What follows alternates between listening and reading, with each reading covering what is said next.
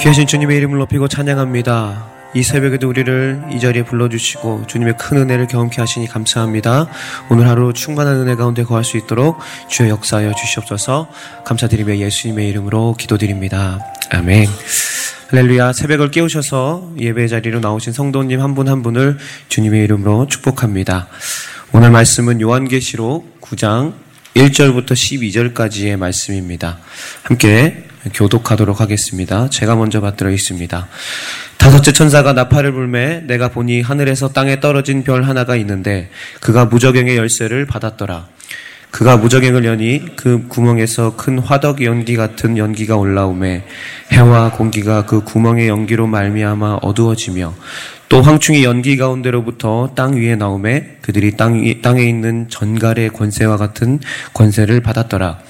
그들에게 이르시되 땅에 풀이나 푸른 것이나 각종 수목은 해하지 말고 오직 이마에 하나님의 인침을 받지 아니한 사람들만 해하라 하시더라. 그러나 그들을 죽이지는 못하게 하시고 다섯 달 동안만 괴롭게 하시는데 그 괴롭게 함은 전갈이 사람을 쏠 때 괴롭게 함과 같더라. 그날에는 사람들이 죽기를 구하여도 죽지 못하고 죽고 싶으나 죽음이 그들을 피하리로다. 황충들의 모양은 전쟁을 위하여 준비한 말들 같고 그 머리에 금 같은 관 비슷한 것을 썼으며 그 얼굴은 사람의 얼굴 같고 또 여자의 머리털 같은 머리털이 있고 그 이빨은 사자의 이빨 같으며 또 철 호심경 같은 호심경이 있고 그 날개들의 소리는 병고와 많은 말들이 전쟁터로 달려 들어가는 소리 같으며 또 전갈과 같은 꼬리와 쏘는 살이 있어 그 꼬리에는 다섯 달 동안 사람들을 해하는 권세가 있더라. 그들에게 왕이 있으니 부적행의 사자라. 히브리어로는 그 이름이 아바도니오 헬라어로는 그 이름이 아볼루온이더라. 첫째 화는 지나갔으나 보라 아직도 이후에 화 둘이 이르리로다 아멘 입맞지 않는 사람들의 심판이라는 제목으로 말씀 나누도록 하겠습니다. 오늘 말씀은 어제 말씀에 이어서 다섯 번째 나팔 재앙을 이야기하고 있습니다.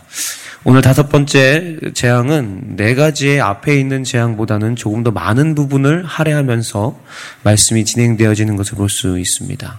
그리고 앞에 네 가지 재앙과는 다르게 앞에 네 가지 재앙은 자연계에 내려진 재앙이라면 다섯 번째 재앙은 인간들에게 내려진 재앙인 것을 우리는 알 수 있죠.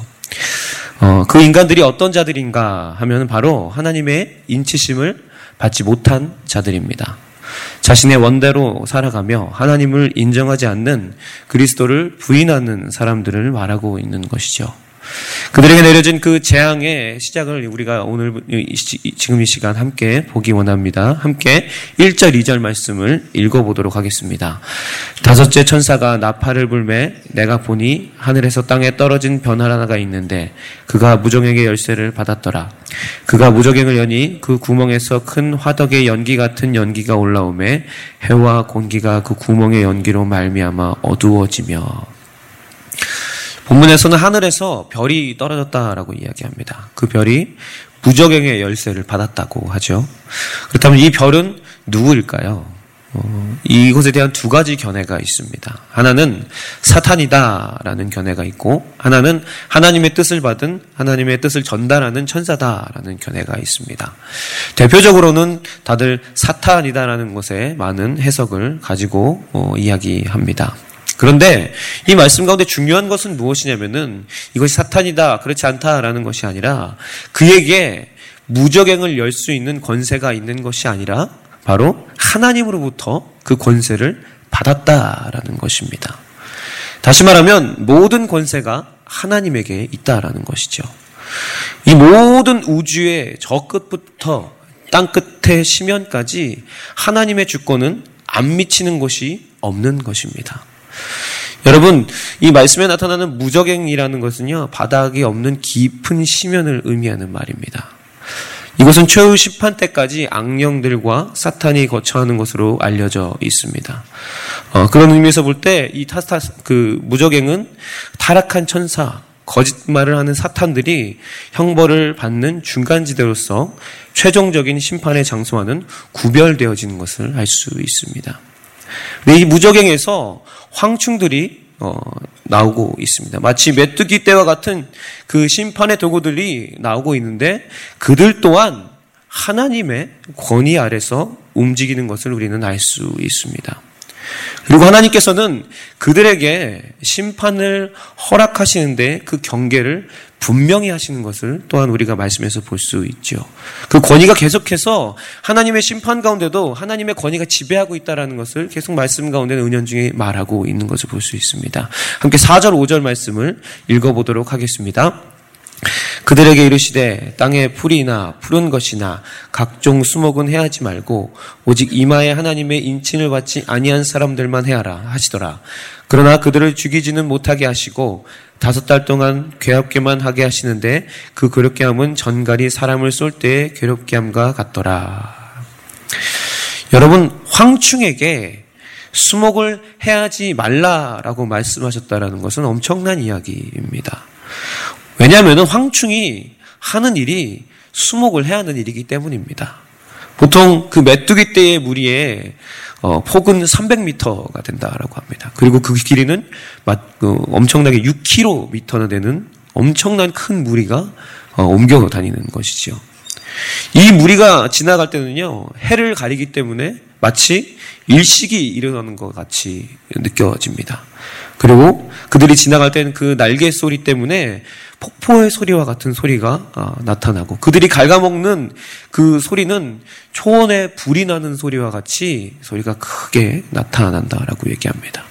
그에 따른 피해도 엄청나겠죠. 이들이 한번 지나가면 풀잎 하나 남기지 아니하고 그리고 나무 껍질까지도 남기지 않고 다 벗겨지는 재앙이 되는 것입니다. 그러나 이 황충들이 원래는 풀이나 초목들을 해야지만 직접적으로는 사람들에게는 피해를 주지 않는 곤충들입니다. 근데 오늘 말씀 가운데는 그 공격의 경계를 지금 하나님께서 반대로 이야기하고 계신 것입니다. 인침을 받지 않은 자들을 해하라라는 것이죠. 다시 말하면 그 인침을 받지 않는 사람들에게 임하는 재앙이 하나님의 허락하심과 명령 안에서 이루어지는 것을 우리는 알 수 있는 것입니다.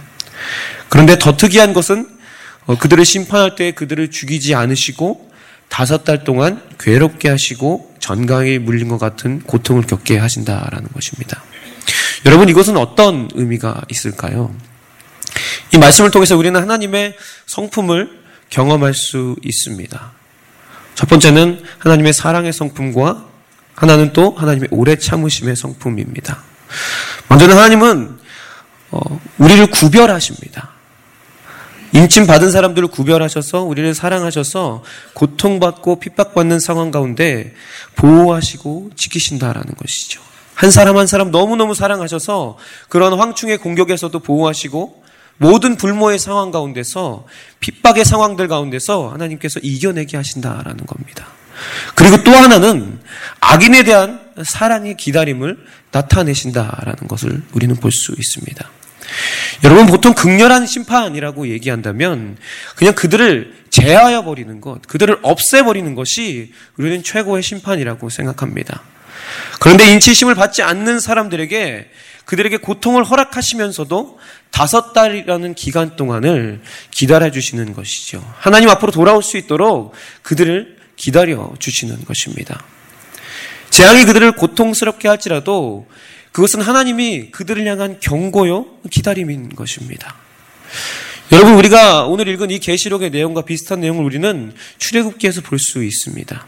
하나님께서 이스라엘 백성들을 애굽에서 이끌어내실 때에 애굽에게 내린 재앙들 가운데 분명 이스라엘과 애굽 사람들을 구별하여 재앙을 내리셨습니다.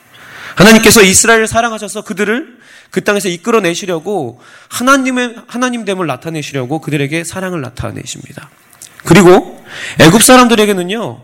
그 재앙을 내릴 때에 단 한 번의 재앙으로 그들을 멸하여 버리시고 이스라엘을 끌어내실 수 있음에도 불구하고 그렇게 하지 않으시고 그들에게 열 번의 어, 기간 동안 그들을 기다려 주신 것이죠.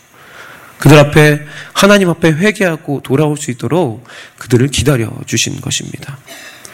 사랑하는 성도 여러분, 하나님은 사랑하시고 보호하시고 기다리시는 하나님이십니다. 그 기다림의 이유는 무엇인가요? 바로 돌이켜라 라고 말씀하시는 것입니다. 돌이켜라 라고 말씀하시는 것이죠.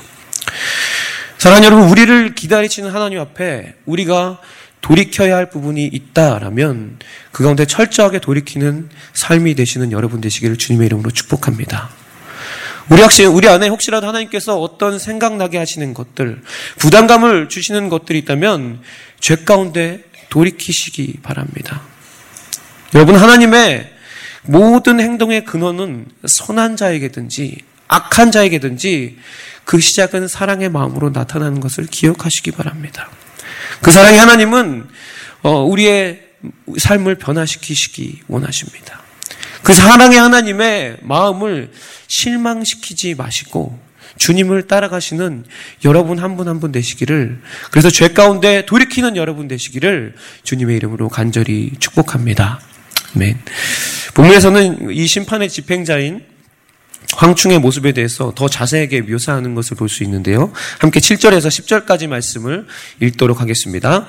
황충들의 모양은 전쟁을 위하여 준비한 말들 같고 그 머리에 금은관 비슷한 것을 썼으며 그 얼굴은 사람의 얼굴 같고 또 여자의 머리털 같은 머리털이 있고 그 이빨은 사자의 이빨 같으며 또 철 호심경 같은 호심경이 있고 그 날개들의 소리는 병고와 많은 말들이 전쟁터로 달려 들어가는 소리 같으며 또 전갈과 같은 꼬리와 쏘는 살이 있어 그 꼬리에는 다섯 달 동안 사람들을 해하는 권세가 있더라.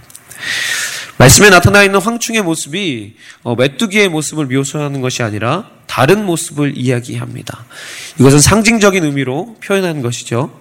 실절에서 말하는 황충의 모양은 전쟁에서 어, 전쟁을 위해 준비하는 말과 같다라고 이야기하는데요. 이것은 어, 황충의 빠른 속력과 무서운 공격력을 이야기합니다. 그리고 금관을 썼다라는 것은 그 사단에게 주어진 권세와 능력, 지위를 말하는 것이죠. 그리고 그들의 얼굴이 사람의 얼굴과 같다라는 것은 만물의 영장으로서 어, 그 사람의 지혜를 말합니다. 그들에게 지혜가 있다라는 것을 이야기합니다. 그리고 8절에 보면 여자의 머리털 같은 머리털이 있다라고 얘기하는데 이 표현을 말하는 것은 사단이 인간들을 유혹할 수 있는 능력을 소유하고 있음을 이야기합니다. 그리고 그 이빨은 사자의 이빨과 같다라고 말하죠. 그것은 엄청난 파괴력과 탐욕성을 말하고 있는 것입니다. 그리고 구절에 보면 가슴에는 호심경이 있다라고 말하죠. 그것은 사단이 가지고 있는 방어력과 힘을 보여주고요. 그 날개들의 소리는 마치 전쟁터로 달려가는 말소리와 같다라는 것은 사단의 군대가 많고 강력함을 이야기합니다. 그리고 마지막 10절에서는 꼬리에는 전괄과 같은 살이 있다라고 얘기하는데 황충이 가진 치명적인 영적인 공격성을 이야기합니다. 그리고 가장 마지막에는 이 무리들의 우두머리의 이름을 얘기하는데요. 아바돈과 아볼론이라고 이야기합니다. 그것은 바로 파괴자를 말하는 것이죠. 인간의 영적인, 육적인 삶을 파괴하는 그 파괴자를 말하고 있는 것입니다. 그들의 공격이 지금, 그들의 심판이 지금 인치심을 받지 않는 사람들에게 임하고 있는 것입니다. 사랑하는 성도 여러분, 어떻게 보면 지금 우리가 살아가고 있는 이 세상이 영적으로나 육적으로나 이런 치명적인 사탄의 공격 가운데 노출되어져 있는 상황인 것 같습니다. 많은 세상의 사람들이 그 공격에 노출되어져서 쓰러지는 모습을 우리들은 주변의 상황들을 바라보면서 어렵지 않게 볼 수 있습니다. 많은 사람들이 돈의 노예가 되어 있고, 많은 사람들이 명예의 노예가 되어 있고, 그리고 성적인 것의 노예가 되어서 도저히 일어날 수 없는 어떤 고통 가운데 허우적대며 살아가는 것을 우리는 심심치 않게 우리의 주변 가운데서 볼 수 있습니다. 그런데 너무나도 안타까운 것은 무엇이냐면 그들이 살아가고 있는 자신의 삶이 마치 최고의 삶인 것인 양 오해하고 살아가고 있다라는 것입니다. 그리고 절대로 그 가운데서 나오려 하지 않는다라는 것이죠.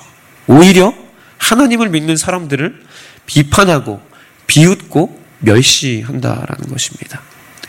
마치 서서히 끌어가는 끓는 물 속에 있는 개구리처럼 자신의 목에 노예의 목줄이 감겨 있는데도 그 목줄이 감겨져 있는 것도 모른 채 매일의 삶 가운데 치명적인 사단의 공격을 받고 있는 그런 삶을 살아가고 있다라는 것입니다.